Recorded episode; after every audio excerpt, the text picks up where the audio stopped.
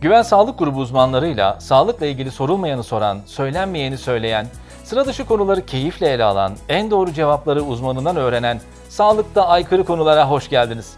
Ben Özgür Aksuna. Bugün konuğum Güven Hastanesi Tıbbi Diyet Hizmetleri uzmanı Doktor Diyetisyen Evrim Güngör. Hocam hoş geldiniz. Hoş bulduk, merhaba. Hepimizin ortak problemi diyet, kilo ve bunların kontrolü. Bugün size aslında dengeli beslenme mi yoksa aralıklı oruç mu diye sormak istiyorum. Şimdi yıllardır bildiğimiz bir sağlıklı beslenme ritüeli var. 3 ana öğün, 3 ara öğün. Böyle biliyoruz. Bizi öyle öğrettiler. Şimdi son yıllarda giderek artan bir aralıklı oruç diyet algısı var. Doğru, Hatta intermittent fasting deniyor. doğru. Nedir bu aralıklı oruç? Bunu nasıl tanımlarız? Yani ne kadar doğru biliyoruz? Bunu öğrenmek istiyorum. Şimdi önce şey söyleyelim. Biz size 3 ana öğün, 3 ara öğünü öğrettik, anlattık. Bu doğrudur dedik. Aslında bütün kitaplarda yani textbook dediğimiz kitaplarda hala kanıtı olan tek e, bilgi doğru bilgi bu. Biz kendimiz söylemiyoruz bunu. Bunu bilimi üreten işte Avrupa'da, Amerika'da, gelişmiş ülkelerde büyük kuruluşlar var ve çok büyük araş, çok büyük kişilerle araştırma yapıyorlar. 10 bin kişiler, 100 bin kişiler, milyon kişiler. Ve bu datalardan elde edilen veri textbook bilgisi hala 3 ara 3 ana öğün. IF yani intermittent fasting aslında 2000'li yıllardan sonra konuşulmaya başlanan bir olgu. Hakkında yayın araştırma var mı? Var çok. Nedir if? Aralıklı oruç. İşte çeşitleri var. 5'e 2 olanları var. Yani 5 gün oruç yapıyorsunuz, 2 gün normal yiyorsunuz. 6 16 saat aç kaldığınız süreler var veya Ramazan gibi olanları var veya e, belirli günlerde kafanıza göre karar verip oruç tuttuğunuz günlerde bunların hepsi yani aslında if diyet ya da intermittent fasting dediğimiz diyet aç kalmaya dayalı bir beslenme şekli. İyi mi kötü mü? İyi tarafı da var, kötü tarafı da var tabii. Onları da soracağız şimdi. Peki nasıl bu kadar popüler oldu bu?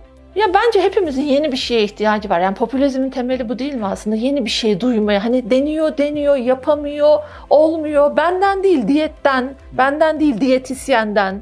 Yani hep yani öyle olması daha doğal değil mi? İnsanın ruhuna daha uygun bir şey değil mi? Biraz daha da belki günün hayatına, günlük hayata daha uygun gibi geliyor. Bazı kişilerin hayatına daha uygun. Yani iki öğün yemek günde bazı insanlar için daha uygun olabilir. Aslında diyeti diyet yapan, çok kıymetli yapan şey bence diyetisyenle çalışmanın en önemli kısmı size özel diyetisyen bir diyet yazabiliyor. Yani o yüzden insanların diyetisyene gidip diyet alması daha kıymetli. Yoksa diğeri bir liste. Onu her yerden alabilirsiniz. Mesela bana iki ana, iki ara çok daha iyi geliyor. Çünkü ben çok yoğun çalışıyorum. O kadar ara öğün yapacak, ana öğünü o kadar fazla yiyecek hem zamanım yok hı. hem de ihtiyaç duymuyorum. Tamam o zaman sizin doğrunuz bu. Buna göre, bu bilgiye göre biz size diyet yazmalıyız. Tabii ki biyokimya kan tahlilleriniz bir doktor muayenesi sonrasında biz size diyet yazmalıyız. Sizin sizin hayatınıza göre. Yani işimize gelen ya da bizim e, rahat ettiğimiz ya da yeterli gördüğümüz aslında en doğrusu. Yani kişinin tabii ki özellikleri çok önemli. Yaşam koşulları, hastalıkları var, genetik yapısı. hep. Ama bir de genel doğrular var. O doğruları sizin hayatınızın içinde sizinle konuşarak yerleştirmek en doğrusu. Yoksa yani diğeri daha biraz şey geliyor bana. Daha basit. Basit. Şimdi malum Ramazan ayındayız. Evet. Şimdi Ramazan'da tutulan oruç da bir tür aralıklı oruç mu? Evet aslında bir tür ara yani mantık olarak aç kalma süresi olarak aralıklı oruç ama Ramazan'la ilgili yapılan araştırmalar daha şey muallakta kalıyor literatüre baktığınız zaman e, kilo alıp verme konusunda Ramazan süresi daha başarısız. Herhalde birisi bu iftarlar var ya böyle beni e, 2000-3000 kalorilik iftarlar bunlardan en önemlisi. Bir de uykunun bölünüyor olması çok ya, şey bir şey yani kilo vermeye ters bir şey. Ya, gene hep araştırmalar diyor ki siz eğer uyuyorsanız 8 saat uyuyorsanız daha iyi kilo veriyorsunuz. Bu gece çalışanlar işte polisler, hemşireler onlar hep bu işten muzdaripler. Hep kilo almak zorunda olan. Çünkü sirkadyen ritim dediğim hani atalarımızın atalarımızın ataları gelmişler ya hep gün ışığıyla gelmişler. O yüzden biz onu biliyoruz. Hafızamız bu. O Gece yemek çok yanlış bir şey. Güneş battıktan sonra yemek yemek çok yanlış bir şey. O yüzden gündüz yemek, günü takip etmek Ramazan da bu açıdan önemli bir şey. Yani gündüz yemeliyiz. Gece bu işi bitirmeliyiz. Bu yüzden kilo alıyoruz. Evet, çok önemli sebep. Yani araştırmalar da bunu zaten destekliyor. Ramazan'da ben herhalde 3 kişiden ikisinin kilo aldığını duyuyorum, görüyorum. İki sebep var diyorum ya. Birisi o nefis iftarlar yani hani herkes eline çatağı bıçağı alıp masanın önüne oturuyor ve Allah'ım o ezan sesini okuyunca Allah diyor. Aslında dini ritüel olarak da çorba içtikten sonra bir namaz kılmak, bir durmak gerekiyor orada biliyorsunuz. Biz gene kendi diyet verdiğimiz hastalara durun 15-20 dakika mola verin diyoruz. Orada bir gitsin, bir doy, sen bir şey yap. Sonra arkasından kılınan o büyük namaz, 40 rekatlık namaz da yani sindirmek için ancak yani Ramazan'ı bütün olarak yaparsanız belki bir kilo verme açısından belki sonuç olabilir ama dediğim gibi genel literatürü taradığınızda özellikle gün ışığıyla ilişkilendiriliyor. Mesela diyelim ki ben gün ışığından yararlanarak aralıklı oruç diyeti yapıyorum. Yediğim iki öğünün içinde pizza var, hamburger var, fast food var, ne kadar zararlı varsa hepsi var.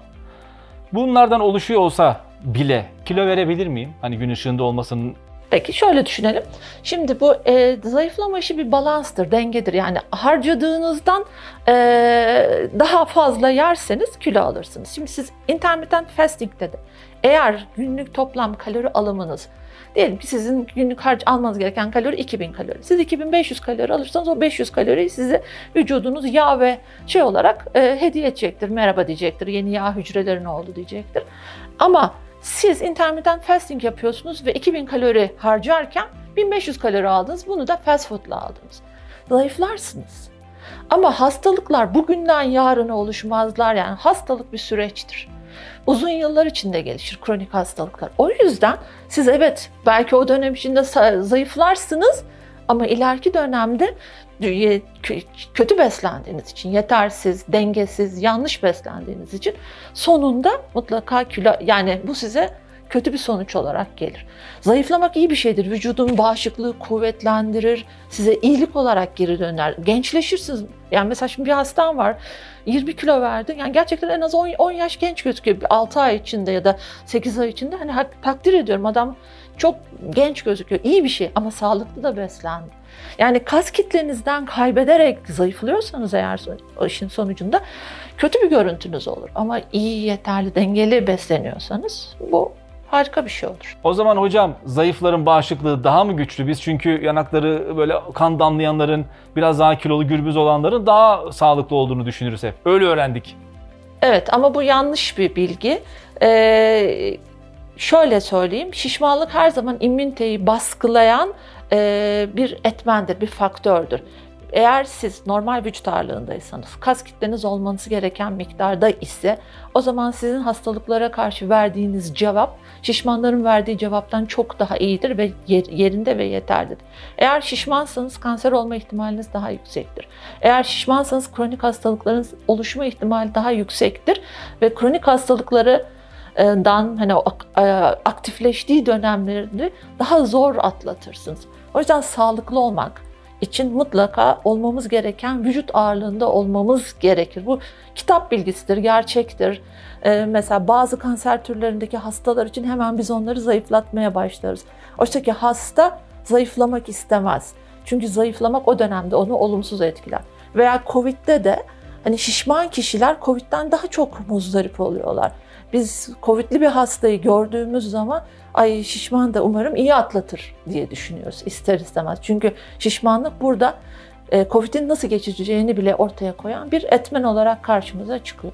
Ha ben bundan kurtulmak için intermittent fasting yapayım mı diye bana soruyorsanız ben size diyorum ki hayır yeterli ve dengeli beslenin. Sizin yapmanız gereken şey budur diyorum. Biz Türk anneleri o zaman çocukluktan itibaren gürbüz çocuk yetiştirme, kilolu çocuk yetiştirme, iyi anne olma görüntüsü toplumda işte çocuğuna iyi bakıyor algısı aslında bir taraftan çocuklarda da obeziteyi ve beraberinde de sağlıksızlığı de evet, tetikliyor maalesef, demek. Maalesef yani o zayıf çocuk yetiştirmek e, aslında bu biraz şimdi bu mesela yurt dışında da böyle bu iş değil mi? İnsanlar eğitim düzeyi daha mesela Amerika Birleşik Devletleri'ndeki obeziteye bakıyorsunuz. Eğitim düzeyi yükseldikçe obezitenin azaldığını görüyoruz. Obezite aslında biraz beslenme bilgi düzeyi kişinin ne kadar yüksekse aslında obeziteden de obeziteden de o kadar uzaklaşıyor. Ama bunun tabii bir takıntılı beslenme hastalığı haline gelmemesi gerekiyor. Yeterli bilgiye sahipseniz o zaman yeterli kiloyu da sağlıyor olmak lazım. Evet biraz eski bir görüş o hani sağlıklı, gürbüz bebekler. Ama ister istemez ben de kendi iki çocuğum var ikisini de büyütürken hep mesela bilmem ne persentilde olsun. Aman sakın 50'nin altına düşmesin falan diye böyle gayet ga- çabalıydım ve böyle gürbüz çocuklar yetiştirdim ben de. Hastalanırlarsa verecekleri kilo olsun dedim yani. Bir annelik içgüdüsü geliyor ama yani bebekliğinden beri insanın doğru beslenme alışkanlıklarıyla yetiştirilmesi, fazla yağ hücrelerine sahip olmadan yetiştirilmesi o çocuğa yapılan en büyük iyiliklerden bir tanesi. Yani işte hani okulunu bilmem nesini her şeyini nasıl sağlıyorsak onu da o şekilde yetiş gerçekleştirmek çok önemli bir davranış. Yani emzirmek kadar önemli bir davranış. Peki çocukluktan hazır yakalamışken sorayım bunları da. Ee, nasıl yetiştiriliyorsak ileriki e, vücut yapımız ya da kilo e, sürecimiz etkileniyor mu Tabii çocukluktan? tabii fetal yani anne karnında başlıyor bu iş. Anne karnından itibaren yapılan araştırmalar o dönemdeki beslenmeyle ilerideki çocuğun kilosu arasında direkt ilişki var. Annenin tercihleri işte ne olduğu son derece. Mesela eğer çocuk e, düşük doğum ağırlıklı doğduysa ve yoğun bakımda kalıyorsa o zaman biz biliyoruz ki bu çocuk ileride şişman bir çocuk olacak. Yani bunların hepsi o dönemde hızlı yüklenildiği için düşük doğum ağırlıklı yağ hücreleri fazla hızlı geliştiği için ileride ister istemez şişman bir birey olarak karşımıza geliyor. Kalıcı hale geliyor diyorsun. Evet çok önemli yani anne karnından itibaren insanların bebeğini artık düzgün beslemesi çok önemli. Ama bunun takıntılı bir davranış haline gelmemesi lazım. İşte bilmem ne otu, bilmem ne çöpü, bilmem neden yedim ben harikayım falan. O doğru değil yani. Etiket oku, Türk standartlarının bir şeyi olsun üzerinde. Fazla şeker alma falan yani hani yani o bilmediğimiz, ne olduğunu hiç bilmediğimiz aktarlardan, organik pazarlardan dünyanın pazarı parasını yemek alıyor olmak bence hani Çok da doğru değil. bana biraz ticari geliyor işin açıkçası. Peki hocam, sağlıklı bir aralıklı oruç diyeti yapmak için nelere dikkat etmemiz gerekiyor? Sağlıklı aralıklı oruç yapabilmek için önce e, günlük enerjinizin ne olduğunu bilmemiz gerekiyor. Yaklaşık sizin çapınızdaki, boyunuzdaki, posunuzdaki bir erkek için 2000 kalori, 2200 kalori yeterlidir. Zayıflamak istiyorsak biraz e, bu günlük toplam enerjinizin biraz altına inebiliriz ama vücudunuzun doğal olarak harcadığı enerjinin altına inmiyoruz. Sonra ne yapıyoruz biz bunu? Şimdi bazı araştırmalar diyor ki böyle araştırmalar var. Mesela büyük kahvaltılarla, çok büyük kahvaltı, intermittent fasting gibi büyük kahvaltı yaptığınızda bir de büyük ara öğün, büyük akşam öğünü yediğinizde kardiyovasküler hastalıklar daha çok görülüyor. Yani kalp hastalıklarıyla daha çok karşı karşıya kalıyorsunuz. O yüzden biz e, gün ışığından kullanarak ister sabah 10'da başlayın, ister 8'de başlayın. Enerjiyi birbirine eşit bölerek 3 aşağı 5 yukarı işte sabah, öğlen, akşam öğünlerini birbirine yakın besin içerikleriyle donatıyoruz. Nedir? Benim tabağım diyoruz veya dört yapraklı yonca diyoruz. Her öğünde biz mutlaka işte biraz protein grubu, biraz karbonhidrat, sağlıklı karbonhidratlar, biraz yağ grubuyla öğünü dengeli bir hale getiriyoruz. Önemli olan günlük yediğiniz diyetin bileşimidir. Eğer siz bütün bileşimi işte yeterli miktarda protein alıyorsunuz, yeterli miktarda karbonhidrat alıyorsunuz, yeterli miktarda yağ alıyorsanız o zaman ve bu enerji alımınızda harcadığınızdan daha fazla değil ise zayıflamamanız için hiçbir sebep yok. Tabii ki su içmek de çok önemli. Mutlaka e, günde bir buçuk, iki litreye yakında su içmek gerekiyor. Peki çay kahve içenlerin diüretik olması nedeniyle daha mı fazla su içmesi gerekiyor? Hayır, su çay kahveyi azaltması gerekiyor. yani orada yapılan yapılması... Olmuyor ya o yüzden dedim ben de. Yani, yani. o mesela Nescafe hani biliyorsunuz artık onları kesinlikle kullandırtmıyoruz. Ee, onlar kanserojen olarak kabul ediliyor. O yüzden sadece 2 filtre kahve, 2 kupa veya bir Türk kahvesi veya 7-8 çay bardağıyla çay diyor Dünya Sağlık Örgütü diyor. Yani ben demiyorum bunu. O yüzden bana, bana uymadı pek. E işte yani bazen hani böyle hayat hani böyle bir şey ama maalesef bunu böyle sınırlamak gerek. Peki tüketiyorsak suyla desteklemek gerekiyor mu daha fazla suyla? Ya orada tabii de idrarın rengi de çok önemli. Hani biz en çok idrar renginizi kontrol edin deriz. Koyu olmasın. Çok açık oluyorsa o zaman tabii yanlış bir şey. Normal idrar rengiyle de onu takip etmek önemli. Ona göre dengeleyeceğiz. Çok fazla su içmek de böbrek yükünü arttıracağı için onda nefrologlar hiç istemiyorlar e, miktarları buna göre ayarlamak yeterli. Evet. Peki 3 ana 3 ara öğün mü diyelim o zaman başa geri dönelim yoksa aralıklı oruç mu? Hangisi daha sağlıklı? Tamamen kişiye ait aslında bunun doğru cevabı bu. Eğer siz iki öğün yiyorsanız söylemek lazım. Bakın ileride sizin bu büyük öğünleriniz yüzünden başınız ağrıyabilir demek lazım. Yol su elektrik olarak geri Evet size mi? gelebilir. Bu henüz net bir şey yok ama bunu destekleyen araştırmalar var diyorum ben. Bana gelen hastalara da bunu söylüyorum zaten. Ama diyoruz ki gelin biz bunu böyle bir dörde ve üç, en azından üçe bölelim. Yani bir sabah kahvaltısı yaptıralım, öğlen arası gibi olan bir yerde işte bir dönemde bir sandviç hazırlayalım, yiyelim. Bir de akşam yemeği yiyelim diyoruz. Üç ana üç öğün tamamen kişiye ait. Eğer hipoglisemikse kişi karşısındaki dayanamıyorsa açlığa o zaman da ona göre diyet yazıyoruz. Diyet kişiye özeldir. En iyi diyet hangisi diye soruyorsanız eğer bana Tam onu soracaktım. o zaman işte orada da aslında biraz daha öne çıkan Akdeniz diyeti. Aslında Akdeniz diyeti çok uzun yıllardır hepimizin bildiği bir şey.